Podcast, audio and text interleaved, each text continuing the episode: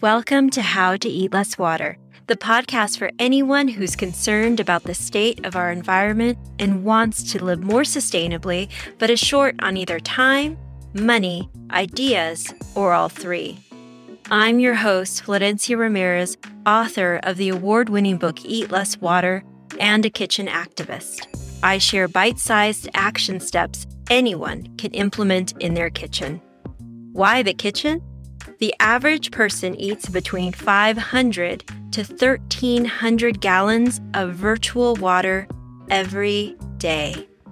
Our food is the best place to turn our hope for a better environment into action. Now, let's dig in and grow well being together.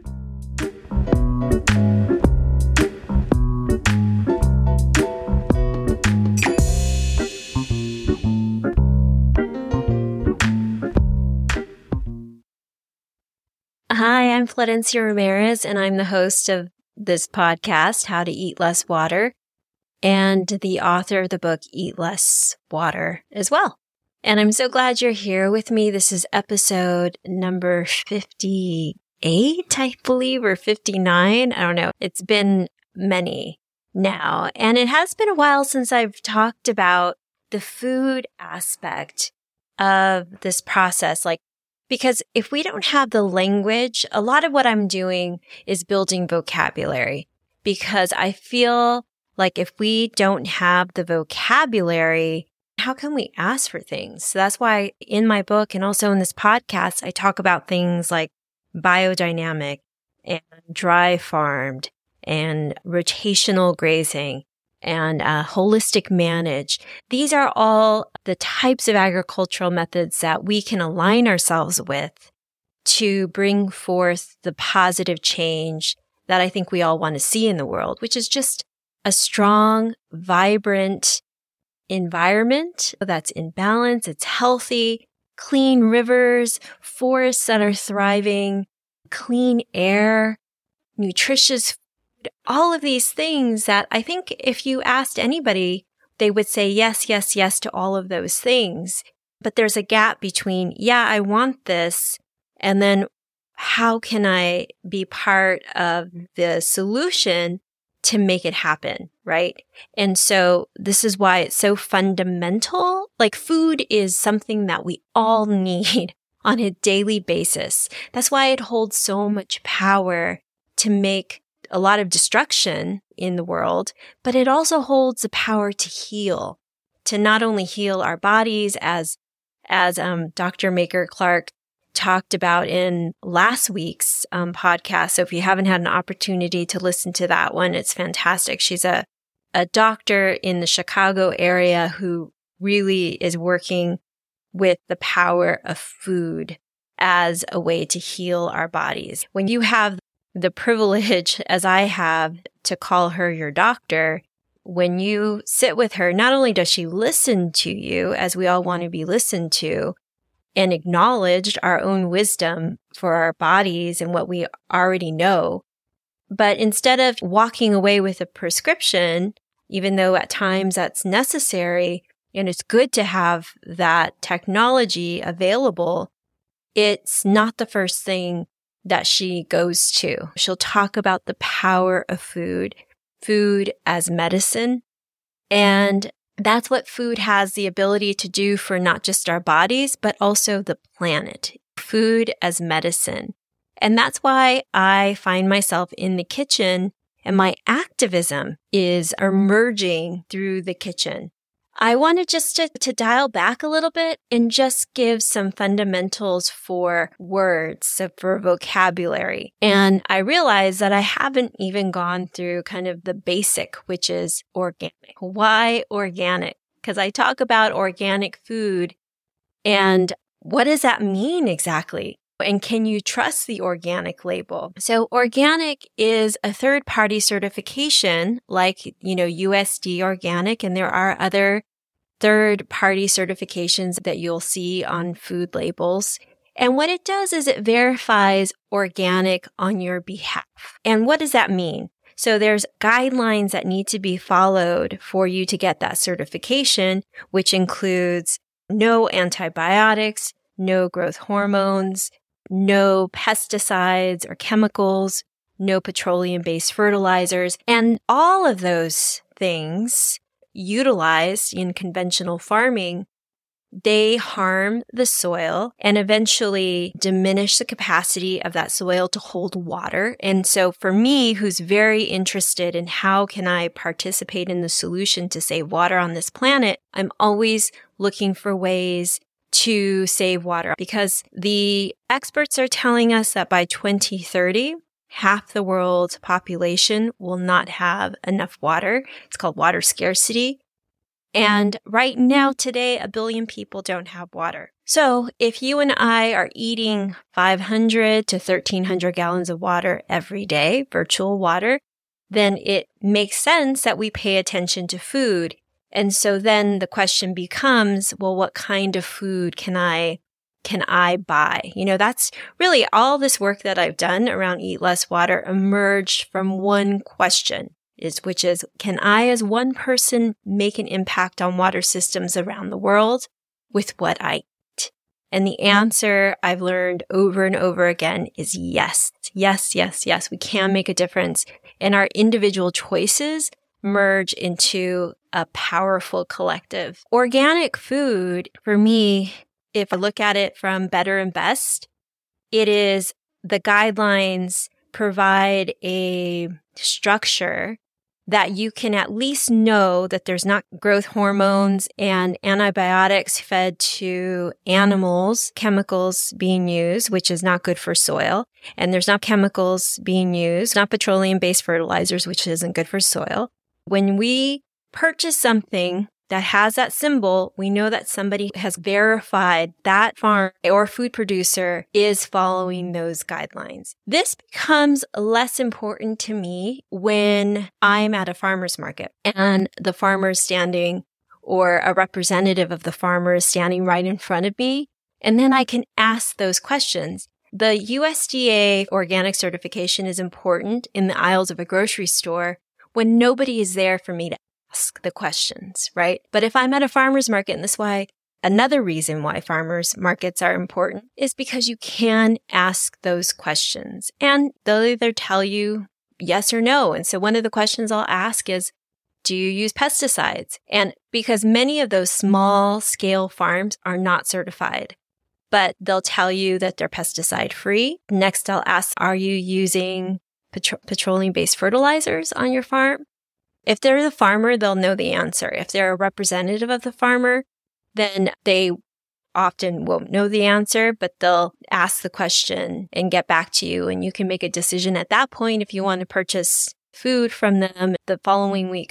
The good thing about this is that once you ask these questions, you don't have to ask them again. So at my farmer's market, I already have my go-to people who I've already asked these questions to. I don't have to go every week and do it. And then so instead, I ask the questions once I've made my decisions on which are the farms that I want to support because I feel like they're doing the best when it comes to implementing these farming techniques that I talk about on this podcast and also in my book. So there's the better and the best.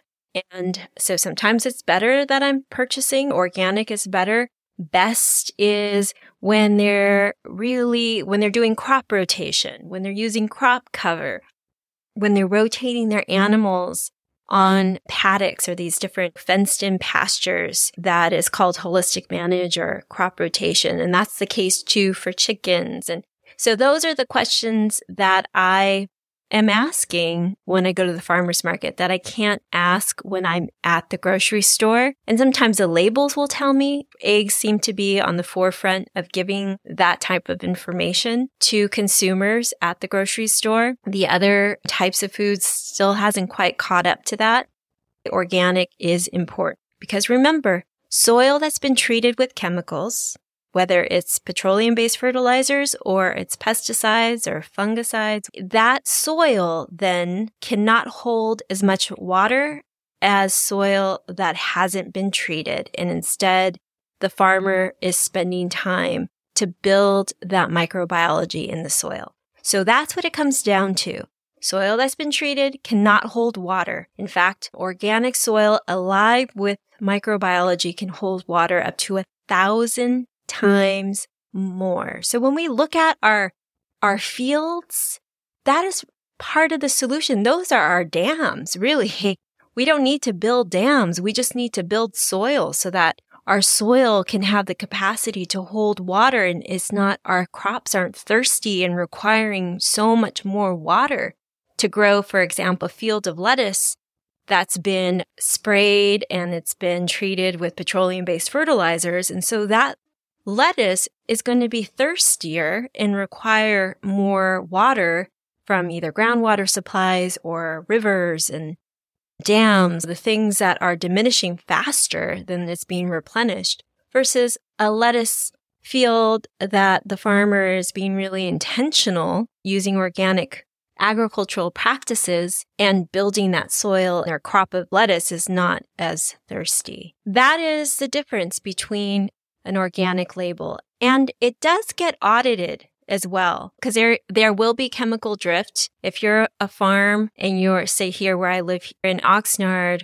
where there's a organic farm right next to a conventional farm or crop and so there will be some drift. There's no way around it really.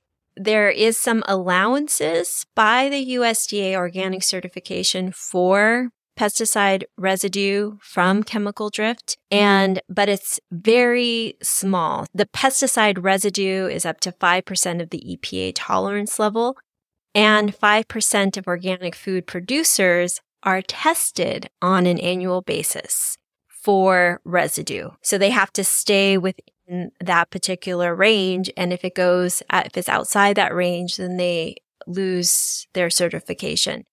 And to put it into perspective, the USDA organic certification audit rates are five times higher than the number of households and businesses audited by the IRS. So it does have a mechanism in there for enforcement, right? To make sure that if we are paying the extra for USDA organic food or some type of certified organic food, we want to be ensured that we are getting what we pay for. So is local food the same as organic? Because we've seen the marketing stamp buy local.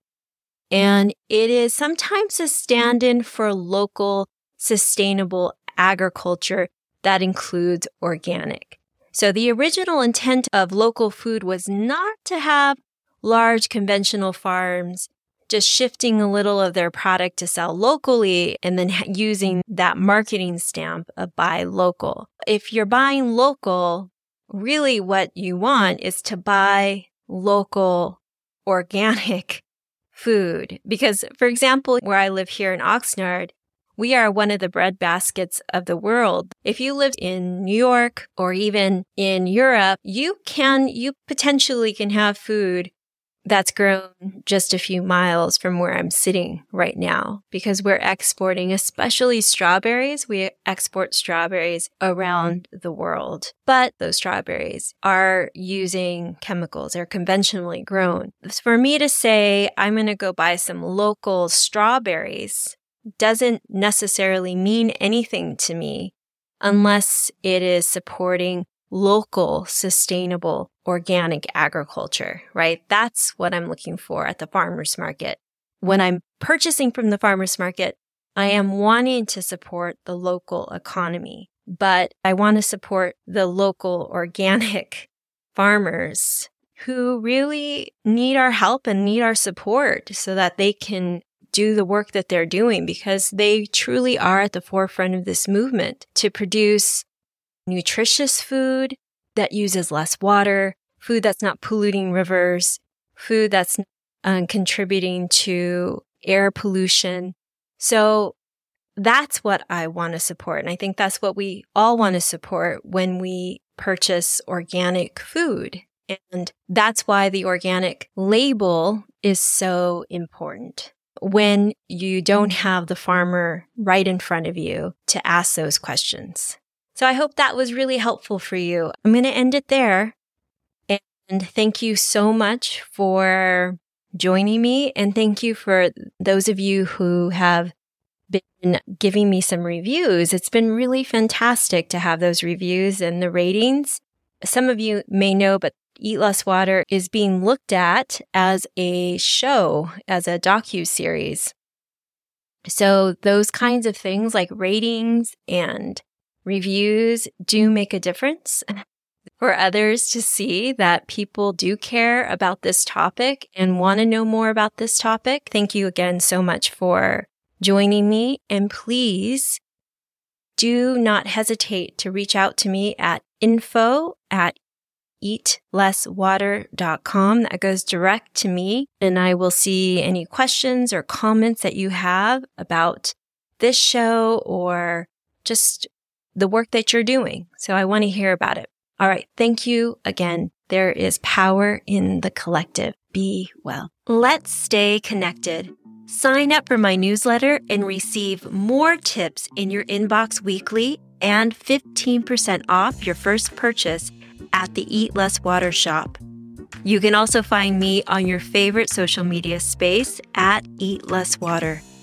Please remember to hit subscribe and leave a review, even if it's only the star rating, because every one of them will increase the chances of other like minded folks to find us.